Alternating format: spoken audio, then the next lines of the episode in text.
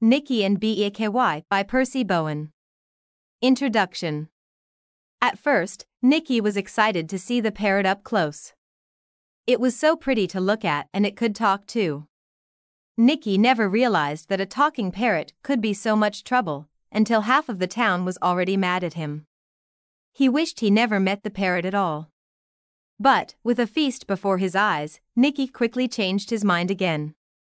Chapter 1 Nicky's stomach grumbled, making a low and funny sound. He walked quickly to the town, clutching a quarter in his hand. Cake? A bun? What about a brownie?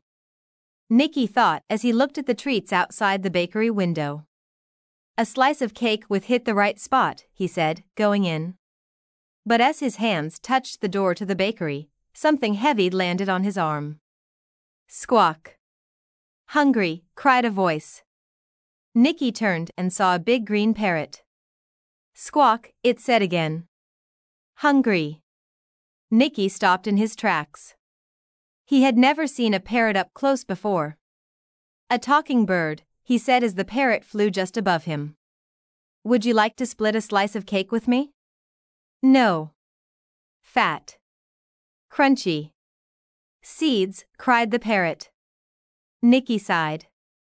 He was really hungry too, but how often will he get the change to feed a talking parrot? He walked next door with the parrot flying behind him. Hello, young man, said the man behind the counter of the pet store. That's a fine parrot you have there. What can I do for you? Squawk. Hungry, cried the parrot again. Nicky laughed. A packet of seeds, please. He gave his quarter to the man and opened the packet. The parrot immediately took a seed from inside. Good bird, said Nicky as they walked back outside. They saw a group of boys from Nicky's school just down the street. Nicky wanted to say hello, but the parrot talked before him. Silly, ugly boys, said the parrot. The group of boys turned and saw Nicky standing there. Their eyes grew small and mean. What did you say? The boys growled. Nothing, cried Nicky. It wasn't me. But before he could get another word out, the parrot talked again. Silly, ugly boys.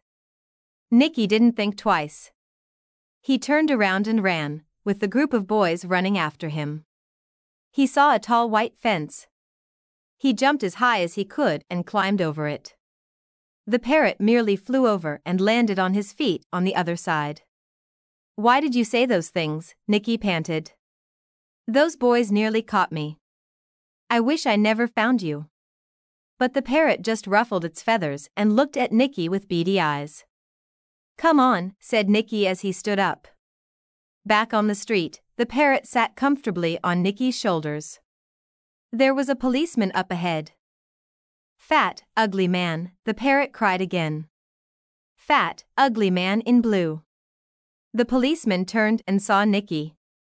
Are you calling me fat, boy? The policeman growled at Nicky. No, sir, Nicky stammered. But the parrot spoke yet again. Fat. Fatty. Fatty. Without waiting for the policeman's reaction, Nicky turned around and fled.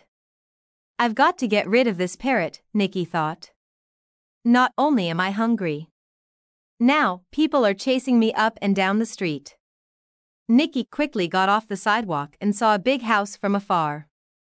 He had never been to this part of town before, but there were no people in sight. At least there's no one here that the parrot can insult, he thought. Or else I'll get in trouble again. He looked at the parrot flying in front of him. Why do you do that? Nicky asked. I wish I never found you. I used my quarter to buy you food, but you got me into trouble. Now I'm hungry and tired, all because of a naughty bird. The parrot looked at him and opened its beak. Silly, ugly boy. Nicky's eyes grew big. Now the parrot was insulting him. Come here, he cried, but the parrot flew the other way. Silly, ugly boy, it cried as Nicky followed. The parrot flew quickly to the house nearby and flew through the open front door. Come back here, Nicky shouted. Now, he was hungry, tired, and angry too. But when he barged ran up the steps to the house, a smiling woman came from inside. You found my sweet Beaky, she said. How can I possibly thank you? Before Nicky could answer, he heard the parrot from inside the house.